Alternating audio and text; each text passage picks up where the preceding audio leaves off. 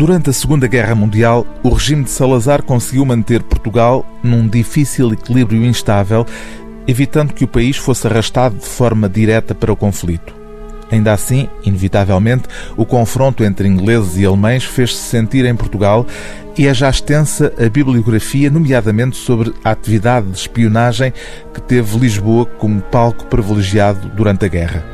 Mas há aspectos sobre os quais só agora começa a haver investigação consistente. É o caso das relações culturais e científicas de Portugal com o regime nazi.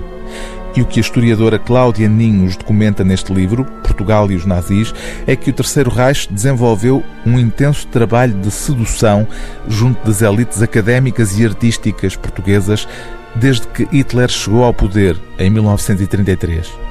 O impulsionador dessa estratégia seguida em Portugal pela diplomacia alemã foi o diplomata Heunigen Juna, que ocupou o cargo de representante alemão em Portugal durante uma década, vindo a tornar-se amigo pessoal de Salazar. A aposta na cultura, escreve Cláudia Ninhos, foi a principal estratégia seguida pela diplomacia alemã em Portugal, que pretendia alcançar uma hegemonia política e ideológica. Num país que economicamente girava em torno da órbita inglesa, o domínio cultural era a forma mais subtil de exercer influência.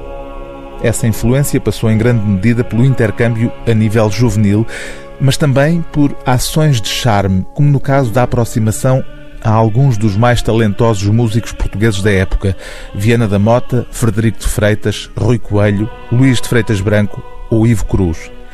Com uma notável exceção, no entanto o caso de Fernando Lopes Graça. Klatowski, o diretor do Departamento de Música alemão, tentou entrar em contato com Lopes Graça quando esteve em Portugal, mas sem sucesso. Os alemães consideravam-no musicalmente muito progressista e politicamente marxista, sublinha a autora. Lopes Graça, que Klatowski afirmava rejeitar tudo o que é alemão e fascista, terá dito que não atuaria na Alemanha enquanto Hindemith, o compositor cuja música os nazis consideraram degenerada, enquanto Indemit estivesse proibido de atuar.